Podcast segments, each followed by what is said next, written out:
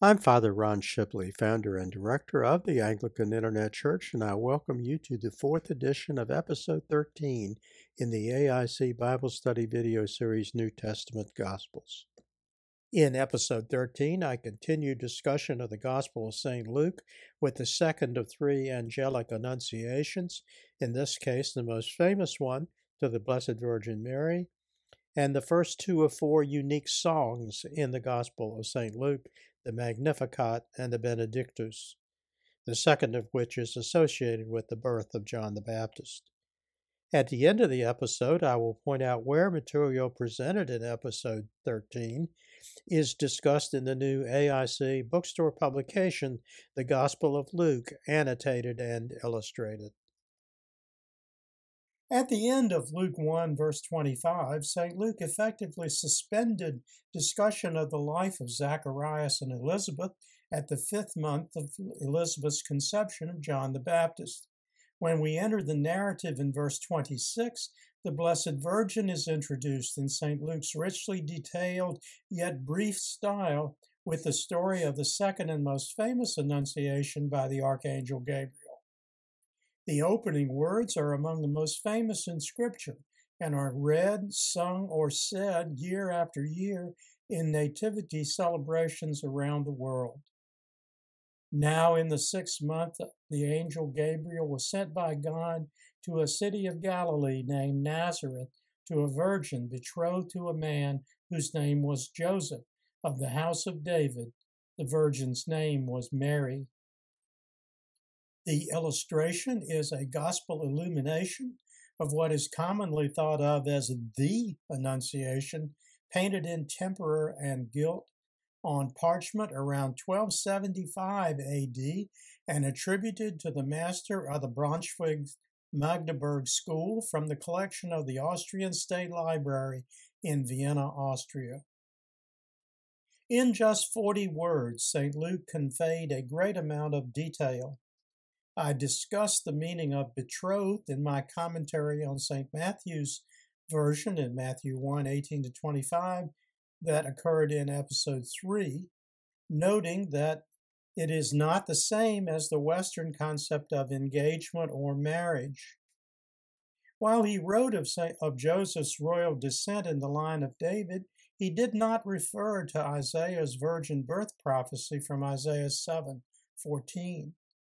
He makes the same point by referring twice to Mary as a virgin in verse twenty-seven. This is also the first example of parallelism in Saint Luke's Gospel. In this case, the similarities in the divine intervention in the birth of John the Baptist and the birth of Jesus Christ. The Archangel Gabriel tells Mary to, quote, rejoice, unquote, at his appearance, in verse twenty-eight a, saying that, quote, the Lord is with you. The reference to Mary by the title Highly Favored One statement, Blessed are you among women, in verse twenty-eight, and the rest of the Annunciation is reflected in the Church's declaration at the Third Ecumenical Council, which met at Ephesus in four thirty-one A D, that Mary is entitled to be called Theotokos, or God-bearing one in Greek. In the translation of Theotokos from the Greek into English, commonly translated as Mother of God in the Western Church.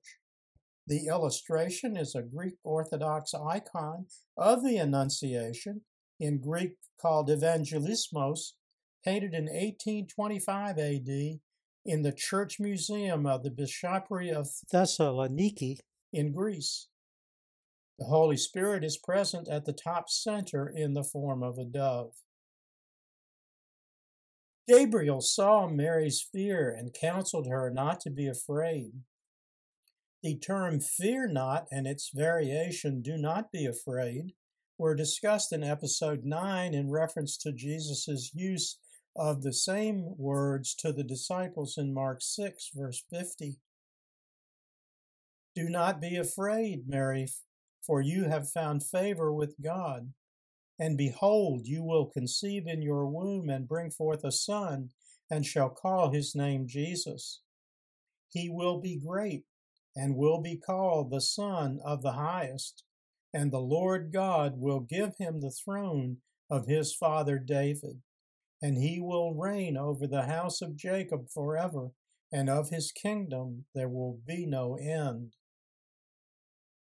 In these verses we hear a theme more like that in Saint Matthew's Gospel than in Saint Mark's, the divine Son of the Father in the line of David, and of the kingdom without end. The illustration is my photograph of the central detail of the Annunciation from a second quarter twentieth century stained glass window by Franz Mayer of Munich at Saint Joseph's Villa Chapel, Richmond, Virginia, from the A I C bookstore publication, Paintings on Light. Unlike Zacharias, who was punished with the loss of the ability to speak for nine months for his doubt and disobedience, Mary's concern was not doubt but fear. She answered Gabriel in verse thirty-four, "How can this be, since I do not know a man?"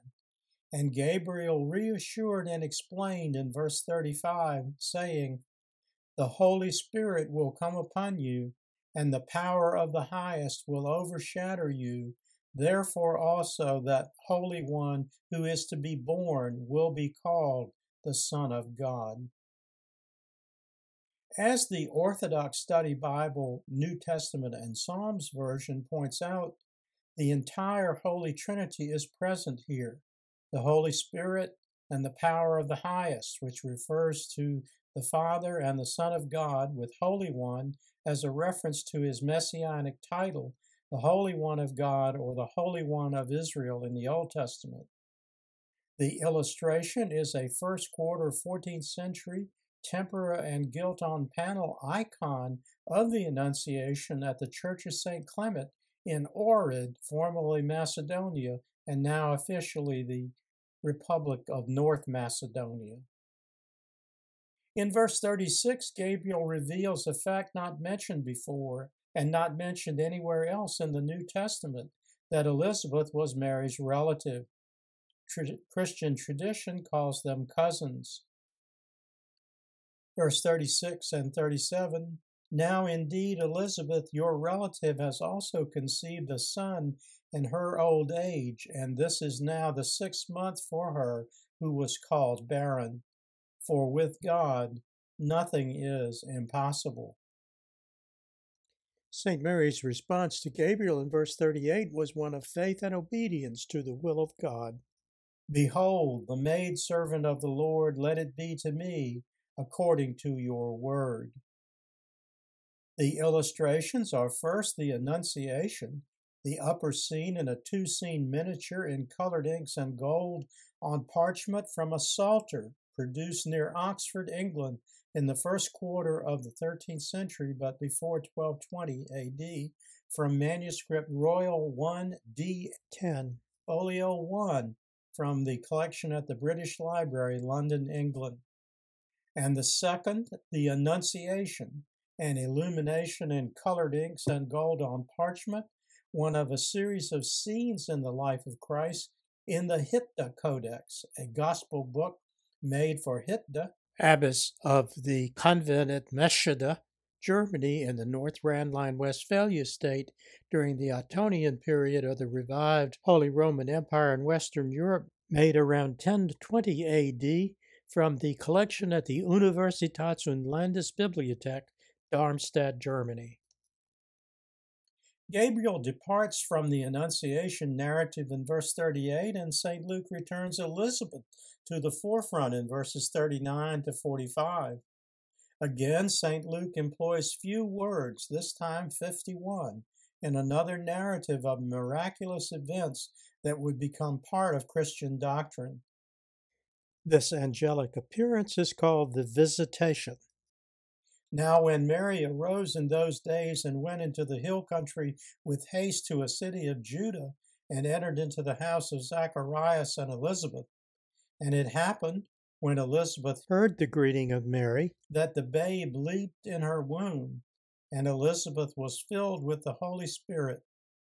Then she spoke out with a loud voice and said, 'Blessed are you among women, and blessed is the fruit of your womb.'" Elizabeth's blessing upon Mary is a major source of the Christian teaching concerning the special worthiness of the Blessed Virgin Mary, whom, as the title Theotokos suggests, is the one and only woman allowed to be so near to God. The illustration, the visitation, is the lower scene in a two-scene miniature in colored inks and gold from the Psalter produced at Oxford, England, in the first quarter of the thirteenth century mentioned earlier from M S Royal one D ten in the British Library, London, England. Saint Luke reveals Elizabeth's modesty in his question and answer format in verses forty-three and forty-four. And the reason for Mary's blessedness in verse forty-five. But why is this granted to me, that the mother of my Lord should come to me? For indeed, as soon as the voice of your greeting sounded in my ear, the babe leaped in my womb for joy. Blessed is she who believed, for there will be a fulfillment of those things which were told her from the Lord.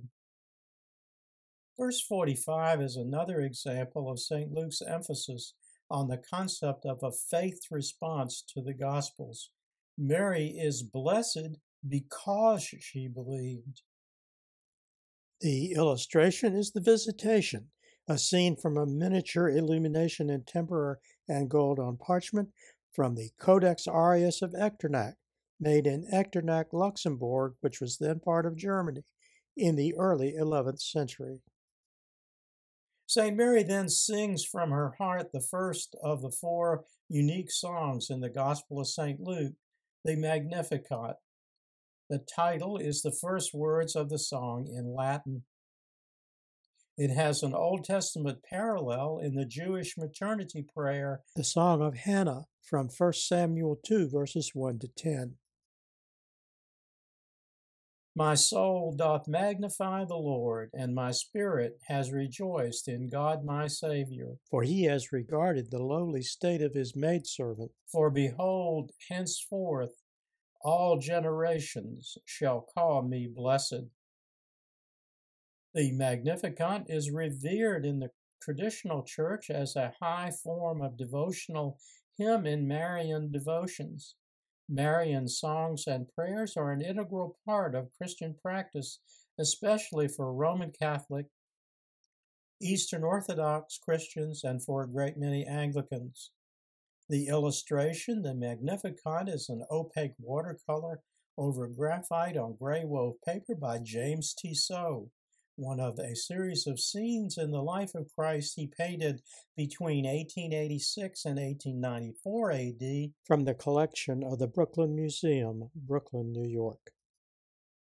In addition to its usefulness in Marian devotions, the Magnificat also illustrates in verses forty-nine and fifty the Church's traditional belief in the power and majesty of God and the concept of fear of the Lord.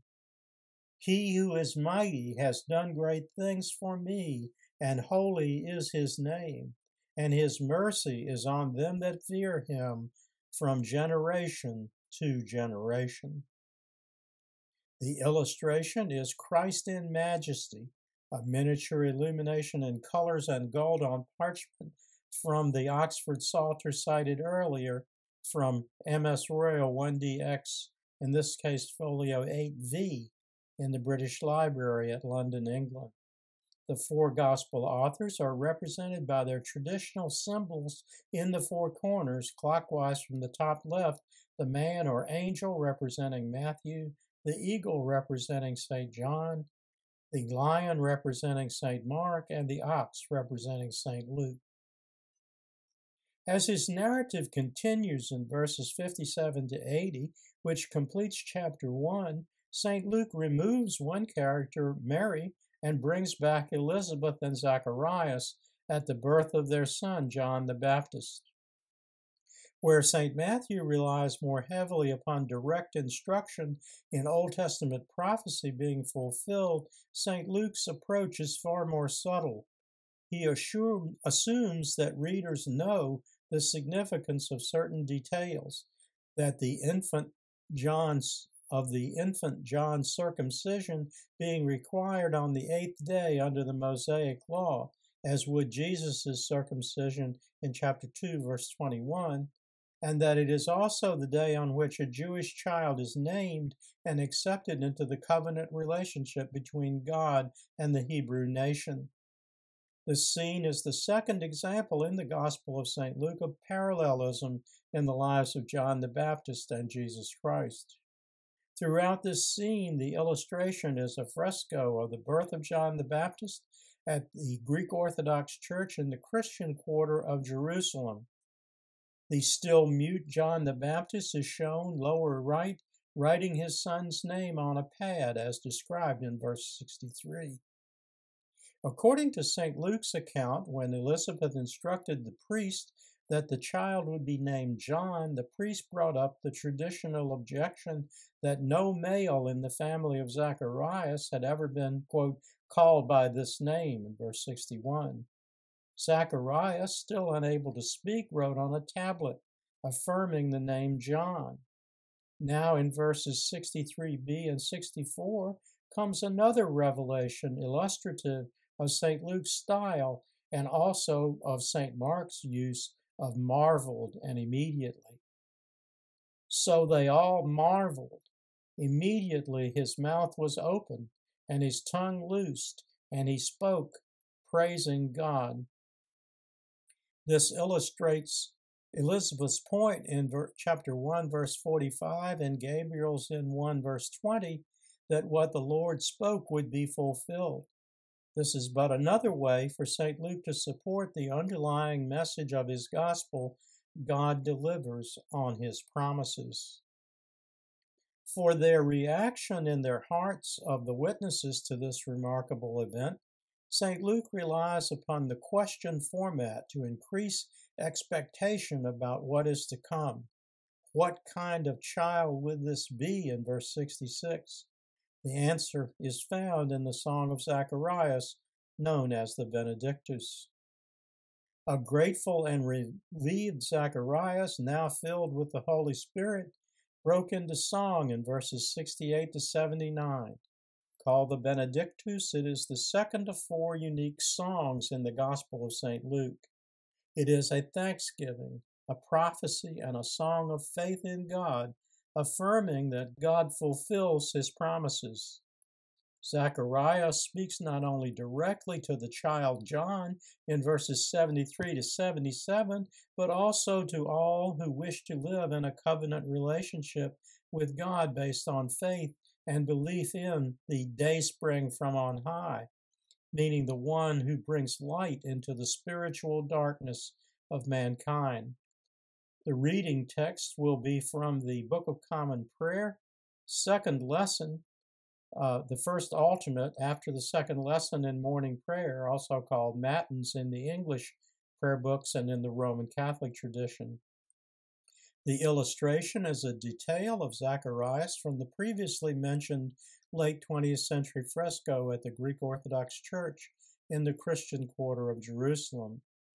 Blessed be the Lord God of Israel, for he hath visited and redeemed his people, and hath raised up a mighty salvation for us in the house of his servant David, as he spake by the mouth of his holy prophets, which have been since the world began, that we should be saved from our enemies and from the hand of all that hate us, to perform the mercy promised to our forefathers, and to remember his holy covenant, to perform the oath which he sware to our forefather Abraham that he would give us, that we, being delivered from the hand of our enemies, might serve him without fear, in holiness and righteousness before him all the days of our life.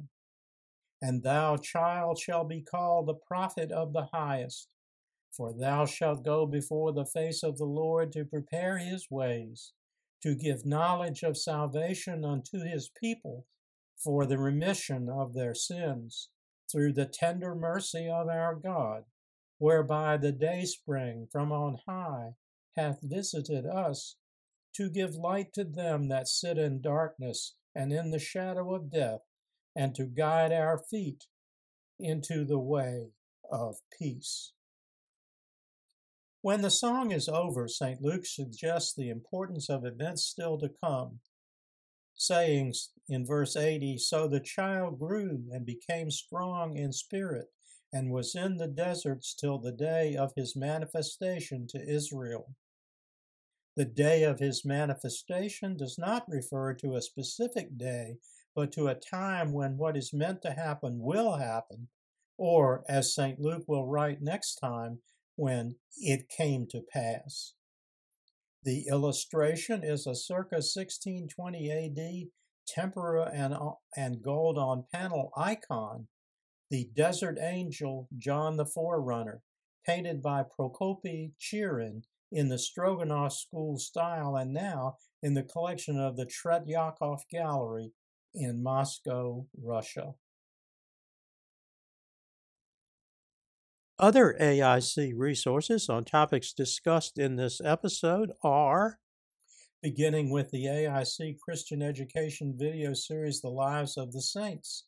From the first series, Saint John is the focus of episode four, Saint Mark of episode seven, John the Baptist of episode ten, Saint Matthew of episode fourteen, Saint Luke of episode fifteen. From the second series, Gabriel is featured in episode twenty-three. In the twelve Days of Christmas video series, with one episode for each of the twelve days from Christmas Day to Epiphany Eve, obedience is the key word for the fifth day of Christmas, December twenty-ninth, demonstrated in the life of Saint Mary and Saint Joseph. Church is the key word for eighth day of Christmas, January first, in which the Jewish naming and circumcision rituals are discussed. And finally, grace and faith are the key words for twelfth day of Christmas, January fifth. In the Great O Antiphon series, the featured subject for December twenty-first is O Clavis David, or Key of David, and O Orions, or Dayspring, for December twenty-second. From the A I C bookstore publications, in the Gospel of Luke, annotated and illustrated, topics in this episode are discussed in the preface and in Part one, Luke and His Gospels, which includes the history, authorship, intended audience, themes, and unique content.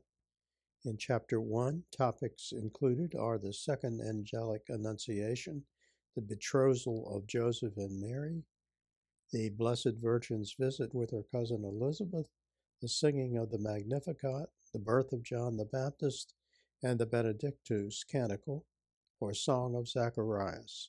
The illustration from page twenty-four is the birth and naming of John the Baptist from the Prokopi book of Henry the Second. In the writing prophets of the Old Testament, the prophet Isaiah is discussed with illustrations on pages thirteen to twenty, with the text box Isaiah in Christian Liturgy on page sixteen. From Layman's Lexicon, there is an unusually large selection of words and phrases of interest for this episode, including angels slash archangels, annunciation, benedictus, faith, fear of the Lord, Gabriel, Holy Spirit, kingdom, Magnificat, and type, which is a variation of parallelism. Finally, there is Father Ron's blog, a page on our website featuring information on the latest projects, videos, and publications. Entries usually include an illustration from the featured series. You can reach the blog page by clicking the links at the top or the bottom of the page of each page on our website, or by entering the direct U R L address in your web browser, w w w dot anglican internet church dot net right slash blog, with blog in all small letters. By clicking on the Follow Anglican Internet Church legend, which you'll find in the right-hand column, and afterward entering your email address, you can receive notice of each new posting from our site host, WordPress dot com. Please be assured that we do not share information with any other organization. Thank you for joining me for episode thirteen of the New Testament Gospels. Next time, in episode fourteen, I begin discussion of chapter two, in which Saint Luke again shifts the focus away from the narrative of Elizabeth, Zacharias, and John, and in which Jesus enters the stream of human history in the Nativity account, including the final two songs in the Gospel of Saint Luke, the Gloria in Excelsis and the Nunc Dimittis, or Song of Simeon, and the prophecies of Simeon and Anna. Until next time, may the Lord bless you and keep you. May the Lord make his face to shine upon you and be merciful to you. May the Lord lift up his countenance upon you and give you peace. Amen. Glory be to God for all things. Amen. This program has been a presentation of the Anglican Internet Church. We invite you to visit our website and use its resources at w w w dot anglican internet church dot net.